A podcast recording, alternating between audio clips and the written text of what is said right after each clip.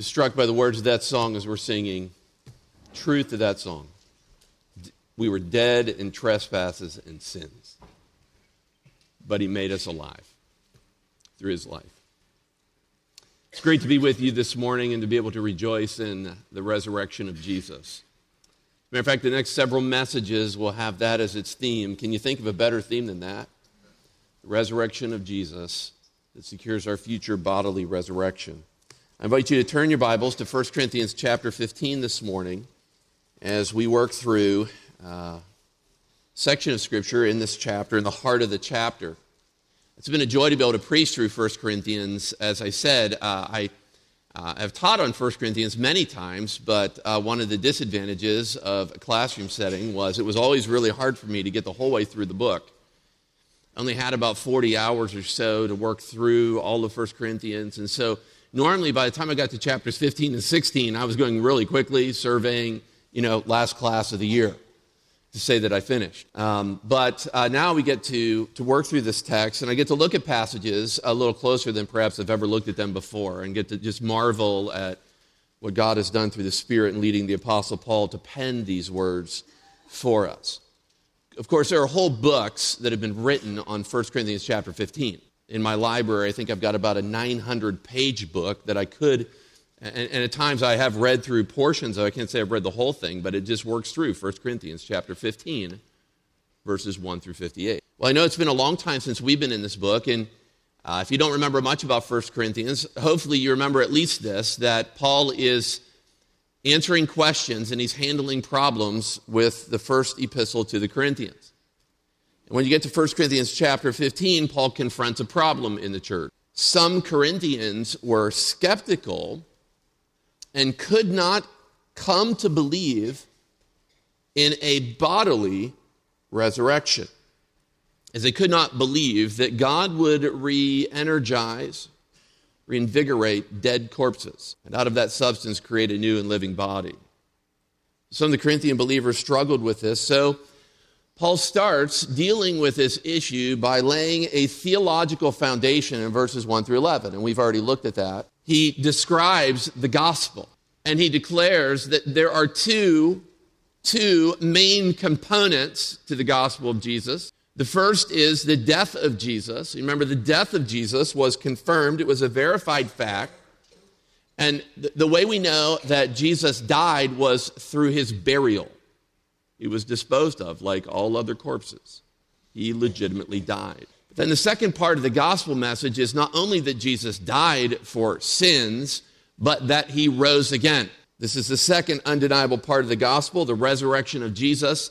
And this is confirmed starting in verse 3 through 11. It's confirmed by all the multiple eyewitnesses who saw Jesus after his resurrection.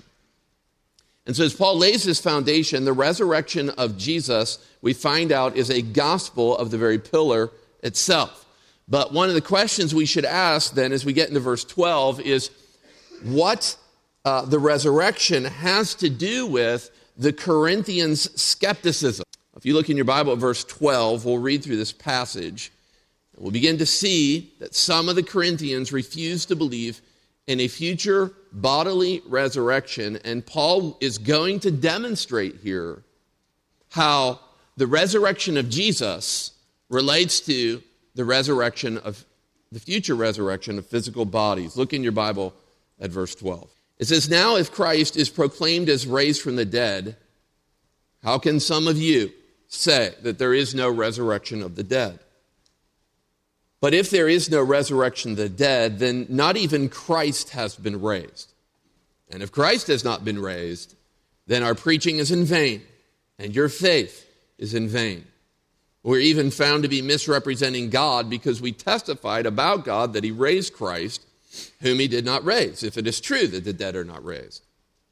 For if the dead are not raised, not even Christ has been raised.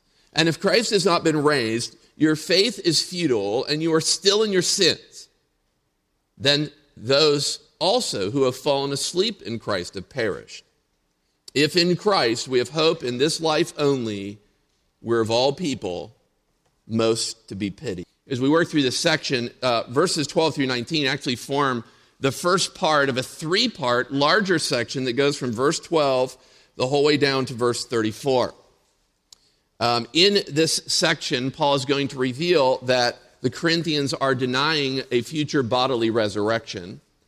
And after this, uh, he will point out some of the skeptical questions that they were asking because of their misbelief in, in bodily resurrection. So if you look down at verse 35, for instance, in your Bible, he said, But someone will ask, How are the dead raised and with what kind of body do they come? So, starting at that point, Paul begins to answer those two specific questions that I think some of the Corinthians were asking. I mean, how could dead people be raised, and what sort of body will they have? And so, Paul, from verses 35 through the end of the chapter, will answer those cynical questions. But in verses 12 through 34, you've got this section where he just he just states the fact that some of the Corinthians were denying a future bodily resurrection. As you get into this section, there's an interesting pattern that you can see. Um, as I said, there are three paragraphs. If you've got a Bible that divides it up this way, you would see that verses 12 through 19, that's a paragraph. Verses 20 through 28, that's the second paragraph. And verses 29 through 34 is your final paragraph. The interesting pattern is this the first and the last one of those paragraphs, Paul will entertain the consequences if Jesus remained in the grave. Okay, so kind of as bookends for the unit, he asks these questions. You can actually see that by all the times he asks the question if, or uses the word if. Uh, look in your Bible at verse 12. Now, if Christ is proclaimed from the dead, how can some of you say there's no resurrection? But if there is no resurrection, verse 14, and if Christ, uh, verse the end of verse 15, if it is true, verse 16, for if the dead, verse 17, and if Christ had not been raised, in verse 19, if in Christ we have hope in this life only. If you're an alert reader to the scriptures and you're reading down through here, you see six times word if is used in those verses, but it doesn't appear in verses 20 through 28. Something is different about verses 20 through 28. In the first few verses, he's entertaining the consequences of this is what, would it, what life would be like on this planet if Jesus remained in the grave. Look at verses 29 through 34. He returns to using that word if. So if you're paying attention in your Bible and you're circling the word if, you see it three times in verses 29 through 34. For there, at that point in the text, he's going to return to this painful consideration for Paul. What if Jesus never rose again? What would that mean? And he identifies a whole host of consequences. Now, one of the questions we should ask at this point then is well, why would Paul do that? Why would he have a section, what if Christ didn't raise? And then return to a section, what if Christ didn't raise? And why would he separate them? Uh, I think that there are perhaps two good reasons for this. One would be the list is very long. There are a lot of consequences. In the text we're going to look at today, I think I've, I've identified seven consequences if Jesus never uh, arose from the dead. And then as you get to the next passage, there'll be more consequences too. It'd be a really long list. But the other reason I think he does this is to highlight the, the heart the middle of this passage. In verses 20 through 28, in the middle of this text, the text that we're actually going to look at this evening, he changes to what if and he declares, uh, but since. Or in verse 20, but in fact. Christ has been raised from the dead, the first fruits of those who have fallen asleep. I think arranging the text in this way allows Paul to highlight his firm affirmation of Christ's resurrection. Christ has indeed risen from the dead. And, in verses 20 through 28, Paul talks about, or uh, considers, explores the unbreakable chain of actions or events that have taken place because of the sure fact of Jesus' resurrection. So this morning, we'll look at this first part, and I think as we look at this first part, we'll see the importance of Christ's resurrection. The way this text is arranged, I, I, I think in verse 12, he's, he gives first the problem itself in Corinth. Again, look at verse 12. Now, if Christ is proclaimed as raised from the dead, how can some of you say that there is no resurrection of the dead. This is an important verse if you're trying to understand the book because occasionally throughout the book, it's, it's just occasionally, but, but occasionally Paul will reveal when he's heard something that the Corinthians were saying. This just gives us a window into the church at Corinth. Okay, and so I want to make much out of this. Perhaps Chloe's people had told Paul about this. Remember in 1 Corinthians chapter 16, he had heard, or chapter 1, he had heard a report from Chloe's people that there was division in the church. Perhaps Chloe's people also told them that some were denying a future bodily resurrection.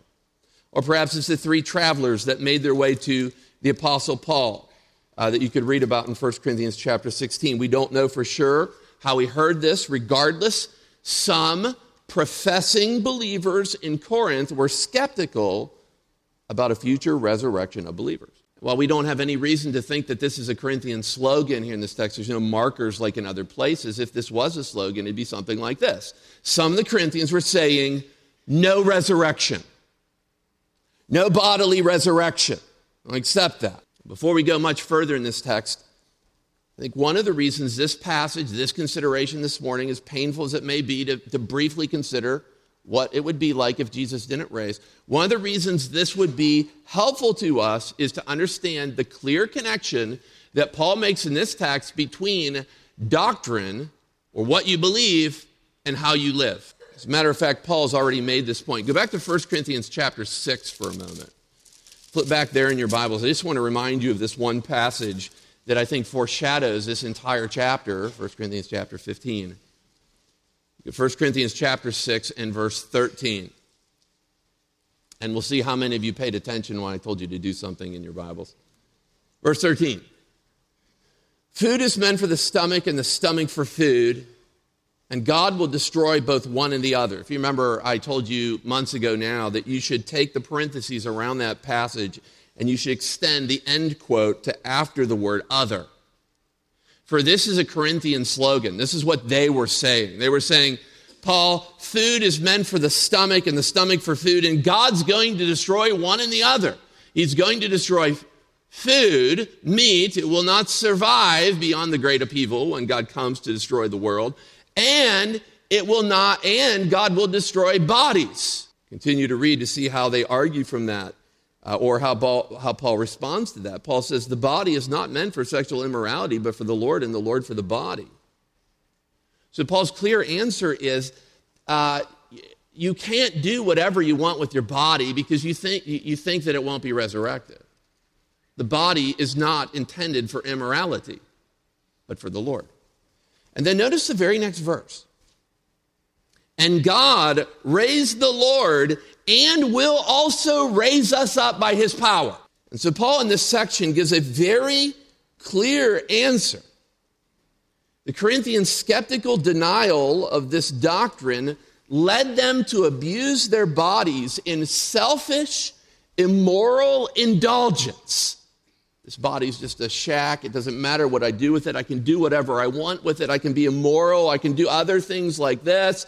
But Paul's clear answer comes in verse 14 God will raise us like he did Christ.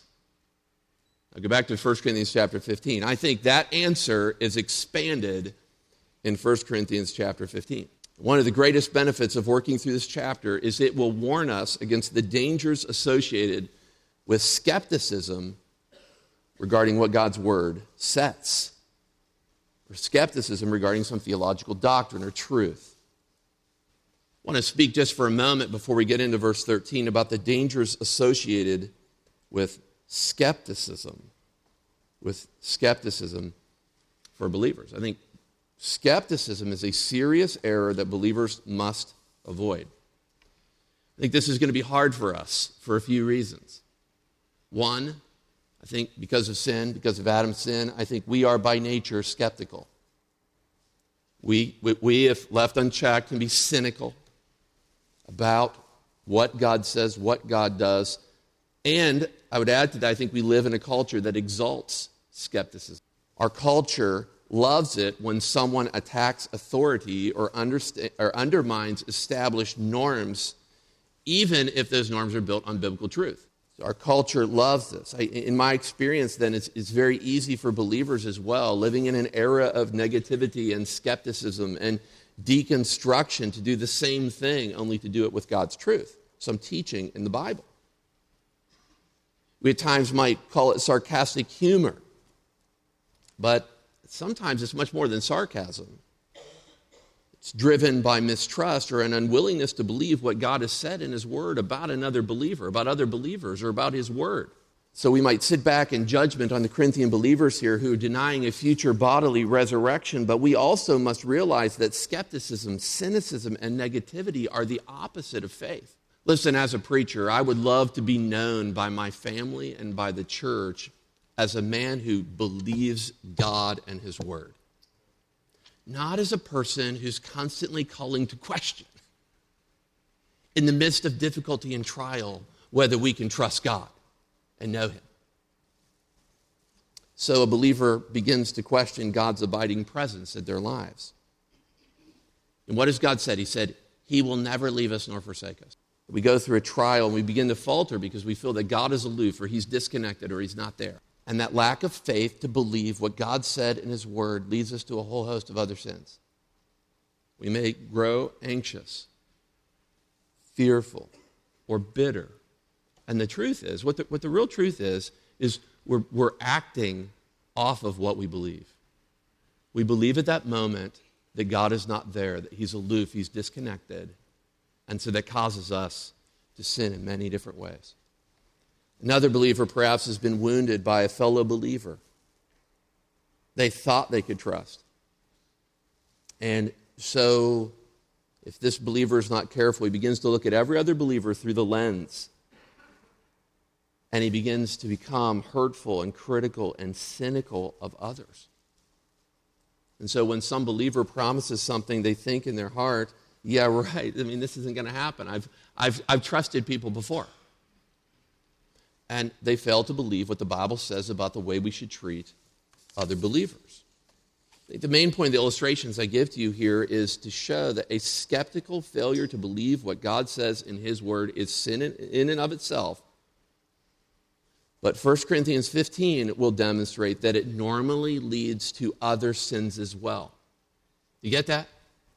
When we refuse to live a life in which we believe what God says in His Word, that is a sin, but then it normally leads to a whole host of other sins. The truth is that we do what we do because of what we believe about God and His Word. And so as we go through this text, it's my prayer that God will help us learn from the Corinthians. So in verse 12, the point that he's making here with the Corinthians is that it is impossible for the Corinthians to maintain faith in Jesus' resurrection if there is no such thing as a future or as a bodily resurrection. The point that he's making is pretty simple. Okay. You cannot believe that Jesus rose from the dead if you're saying there's no such thing as people raising from the dead. But then what he does is he goes into a whole host of consequences that follow from that false premise, that false belief. Okay, and so then starting verses 13 through 19, actually the rest of the text, I think, is full of consequences of whether, you know, if Jesus did not raise from the dead. Now, to better understand this, I want to point out one thing to you. Look in your Bible, verse 13. You look in your Bible, it says, uh, But if there is no resurrection of the dead, then not even Christ has been raised. Now look at verse 16. For if the dead are not raised, then not even Christ has been raised. Okay, so what Paul does in this section is he repeats that verse almost verbatim. It's like he's saying the same exact thing. Okay, and what he does is he forms two sections here. Then verses 13 through 15 will be a set of contrast, and then he repeats it. Okay, he repeats the, the opening slogan, but if the dead are not raised, then not even Christ has been raised. And then let me give you a second set of contrasts that follow or a second set of consequences that follow right after that. So there are two sets of consequences. Verse 14, we can begin to see the first set of consequences. Look in your Bible verse 14. Paul says, And if Christ has not been raised, then, consequence number one, our preaching is in vain, and your faith is in vain. We're even found to be misrepresenting God because we testified about God that He raised Christ, whom He did not raise, if, if it is true that the dead are raised. The first consequence Paul talks about is the fact that he says, Our preaching would be in vain. To understand this passage, uh, identifying who the pronouns are out here, it, it would be important. He says, Our preaching. Uh, a little bit later on, he says, Your faith. When he says our preaching, I think he's talking about himself and the other apostles, perhaps his witnesses that he just talked about in verses uh, really 3 or 4 through 11 there at the beginning of part of the passage. He says, okay, the first consequence is our preaching, the early preaching of the apostles or these eyewitnesses the testimony of Jesus Christ would be empty. Okay. Uh, the, act, the actual words used here uh, could be translated, it would be in vain and uh, by this, I think that Paul is saying it'd be empty in the sense of without any basis. Our preaching would have no solid foundation or basis to, uh, to proclaim the message that we do. Uh, he continues then with the next consequence when he uses the same exact word to describe their faith. Not only would our preaching be empty, without basis, so would your faith.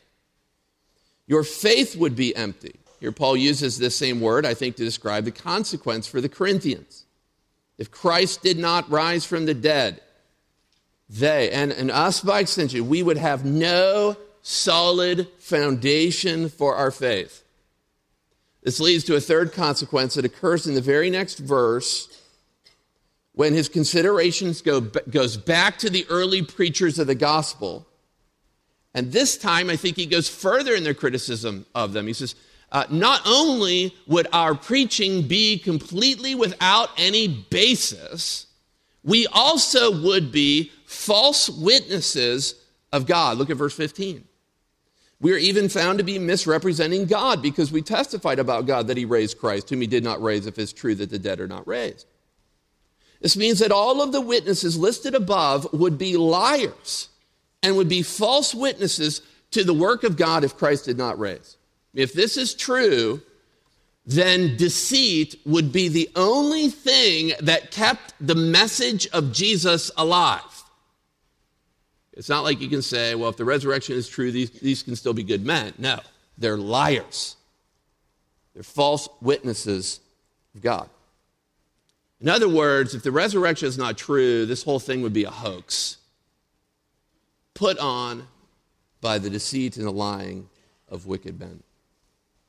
That leads to a sec- second set of consequences in verses 16 through 18. And look with me at verse 16. For if the dead are not raised, not even Christ has been raised. And if Christ has not been raised, your faith is futile. You are still in your sins. Then those also who have fallen asleep in Christ have perished. Okay, so this new set of consequences has three as well. There were three before, but three here. The first consequence, or consequence number four, depending on how you're counting, is your faith would be futile. Now, here Paul uses a different word than he used earlier. Earlier he said your faith would be empty, it'd be without any basis. Now he says it'd be futile. I think this description, he kind of descends a little bit lower here, and he says that their faith would be completely useless or worthless. This word here, uh, futile, is, is not used very frequently in the New Testament at all. It's used only six times. But I think a few of these other passages would, would help us understand it a bit more. You don't, you don't need to turn there. I'll just kind of overview some of these other texts you. Uh, for instance, this word is used, this word futile is used in Acts 14. There, Luke uses it of Paul's words to some citizens of the city of Lystra who were attempting to worship Paul and Barnabas as gods. I don't know if you remember this story in Acts 14. And so uh, Paul and Barnabas do some significant things, and the, the, whole city responds by trying to exalt these two men as gods. And Paul knows that he cannot allow them to worship him as God. I mean, all you got to do is read a little earlier in Acts to see what happens when someone receives the glory that God deserves. But in Acts 14, uh, Paul sees this, and, and the city wants to do certain things. They want to uh, exalt Paul, offer worship to him. They want to offer sacrifices in his honor. They want to slay oxen and offer them upon a sacrifice. And they want to hang garlands on the gates of the city in honor of Paul and Barnabas. And Paul's response, or what Paul says, he says, such expressions of worship are completely worthless. They're absolutely futile, and they must never be given in honor of him. This is the same word that Paul will use here in this passage. In Titus chapter 3, Paul uh, says to avoid arguing about genealogies and discussions and endless quarrels about the law, for those discussions are completely futile, absolutely profitless. You ever been in a long discussion before arguing with someone just and, and near the middle to end of the discussion you just knew this is going nowhere. What an absolute waste of time. Remember some of the conversations in the, in the, the dorms at Bible college where, where men were, young men were debating all of the minutiae of theology, down to the little dot and the little cry. At, at, at a certain point, you know, even as a student, I just stood up and just left. I mean, this is going nowhere. So when Paul says here, if Jesus did not resurrect from the dead, your faith would be completely worthless. This is a powerful point. I mean, if Christ was still a corpse in the grave, we would have no hope. Our faith would get us nowhere. Because people are only made right by God on the basis of the resurrection of Jesus Christ. We could go through the book of Romans, and I could see you over and over and over again. In that book, Paul describes the fact that without the resurrection, there would be no forgiveness of sins. As a matter of fact, in our list in 1 Corinthians chapter 15 here, the very next consequence of Jesus of no resurrection is, and you would still be in your sins. You'd still be in your sins. So Paul's saying here, if if Jesus didn't resurrect from the dead, you are not right with God, nor can you be. There'd be no atonement, no covering, no forgiveness for sins. And then finally, he leads to a sixth consequence here. Paul speaks of another group of people in verse 18. Look in your Bible verse 18. Then those also who have fallen asleep in Christ have perished. Here, Paul entertains the effect of no resurrection on friends and family who have already passed away in verse 18. He says that these people then have perished. And by that, he means more than simply that they've died, because we already know that. He's already said they've already fallen asleep, but now he says if no resurrection, they've perished, meaning something like uh, they, they experience nothing but possibly torment or hellfire or deterioration in the grave. The consequences of Jesus remaining in the grave affect those who proclaim the gospel of Jesus Christ, the early preachers. It also affects two groups of believers. It affects living believers. There'd be no hope for forgiveness of sins. And affects those who've died in Christ. They would be perishing. So, as we're looking through this text, you see all these consequences, and then Paul ends with what I'm going to call, in verse 19, the ultimate consequence. The ultimate consequence.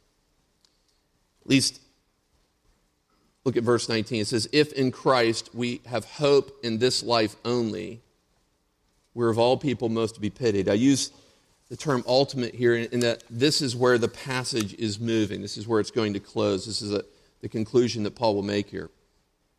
This final consequence here, in this final consequence, Paul cuts right to the chase. He says, if, if Jesus did not rise, we would be the most pitiful people on this planet. In other words, if all that we have done in this life is to hope in Christ, and Christ did not raise from the dead, we are most to be pitied. This word pitied here is the only time that Paul will use the word that he uses. It's a powerful word. That could, be, could also be translated, we are miserable.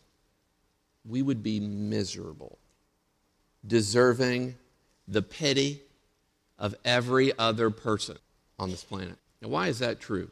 Well, I think it's true of the Apostle Paul. I know that for sure. Because of the sort of life he lived in response to the resurrection of Jesus. Uh, for a moment, just for a brief moment, turn over in your Bibles to 2 Corinthians chapter 4, and I just want to highlight with you some of the ways that Paul, actually 2 Corinthians 6, highlight some of the ways that Paul describes to these Corinthian believers later on the hardships that he endured because of his faith in Jesus Christ. We'll just read a few of the verses 2 Corinthians 6, verse 4. Paul says, But as servants of God, we commend ourselves in every way by great endurance. In afflictions, hardships, calamities, beatings, imprisonments, riots, labors, sleepless nights and hunger. It's the sort of life that Paul lived in response to the resurrection of Jesus Christ. Go to 2 Corinthians chapter 11, and I continued the list. 2 Corinthians, Paul gives four of these suffering passages where he recalls with the Corinthians the things that he went through as an apostle, and this is uh, the last one. In 2 Corinthians chapter 11, verse 24, he says, Five times I received at the hands of the Jew 40 lashes less one. Three times I was beaten with rods. Once I was stoned. Three times I was shipwrecked. A night and a day I was adrift at sea, on frequent journeys and dangers from rivers, dangers from robbers, dangers from my own people, dangers from Gentiles, dangers in the city, dangers in the wilderness, dangers at sea, dangers from false brothers, in toil and hardship through many a sleepless night, in hunger and thirst, often without food, in cold and exposure. And apart from other things, there's a daily pressure of me, of my anxiety for all the churches. Who is weak and am I not weak? Who is made to fall and am I not indignant? As you read the life of the Apostle Paul, you could understand how if the world would look on this man and they would see all the suffering and the chastisement or the, punishment that he endured beatings, stripes, afflictions, perils, shipwrecks. And the list goes on and on. I mean, what a list, right? You can see from the perspective of the world, if they don't believe in the resurrection of Jesus Christ, they look at Paul and they say, man, we should pity this guy. He is actually most to be pitied because I think he really believes that resurrection stuff with all of his heart. I mean, look at me, look at everything he goes. Okay. So sometimes I think that this last indictment, this last consequence of no resurrection is hard for the American church to really process. Because for us, if there was no resurrection, of Jesus from the dead, the world's perspective might be a little bit different than it was with Paul. Well, they're still good people. They're doing some moral things. They've got a relatively nice lifestyle, decent home. I guess it's not the worst thing in the world to, be, to, to believe a lie like that. And so I want to close by asking you two questions. First of all, the question I ask you is this Are you living a life like this? I mean, would lost people say that your life looks stupid? And would they say, man, when I consider that person's values and priorities and their goals and their plans and their lifestyle, that's crazy. Or are you more interested in a home, a car, an entertainment system, a gaming system than, are, than you are living like Paul? And so, as we think about our own lives, I think that this is an indictment of American Christianity. We not, may not be face the shipwrecks, we might not face all of the extreme things, but the world should look on us as people who have hope only in Christ and say, we should really pity those people because they've arranged their whole life around Jesus. And it's all based upon the resurrection. So, are you living a life like this. And then finally, do you see the importance of Christ's resurrection? Do you see the importance of Christ's resurrection? I mean, there was a moment in time where Christ lay as a lifeless corpse in a tomb, but then the Holy Spirit brought a breath and life. And that moment changed everything for us. Lost in sin, dead in trespasses and sins. But at that moment, victory was secured through our Lord and Savior, Jesus Christ. The resurrection forms our message. It empowers our faith as a basis to go to heaven. It covers our sins. It guarantees that our deceased loved ones will be raised, and it should stir us to abandon all things for Him. We sang this morning our sins and trespasses are covered because of the resurrection of Jesus. Let's close in prayer. Father, we're so thankful. So very thankful for that moment in history when the Spirit brought life to Christ, securing our victory. It's the same Godhead who breathed the breath of life into dust to make human beings in creation. But Lord, in Christ, is life from the dead, the power, the creative power of God to bring life from death bring defeat over sin, provide the basis for our salvation. Lord, would you strengthen our confidence and belief in the resurrection of Jesus Christ? This morning, I've attempted to demonstrate why it's important. I've attempted to work through the text that Paul gives us here and to, to, to think of all the consequences if Jesus would not have resurrected. Lord, may we appreciate this and then May our lives reflect our strong, profound belief in this doctrine. Lord, help us not to live day by day without thinking about the importance of this doctrine and the, the importance of the fact that one day, too, we will be resurrected. In Jesus' name I pray. Amen.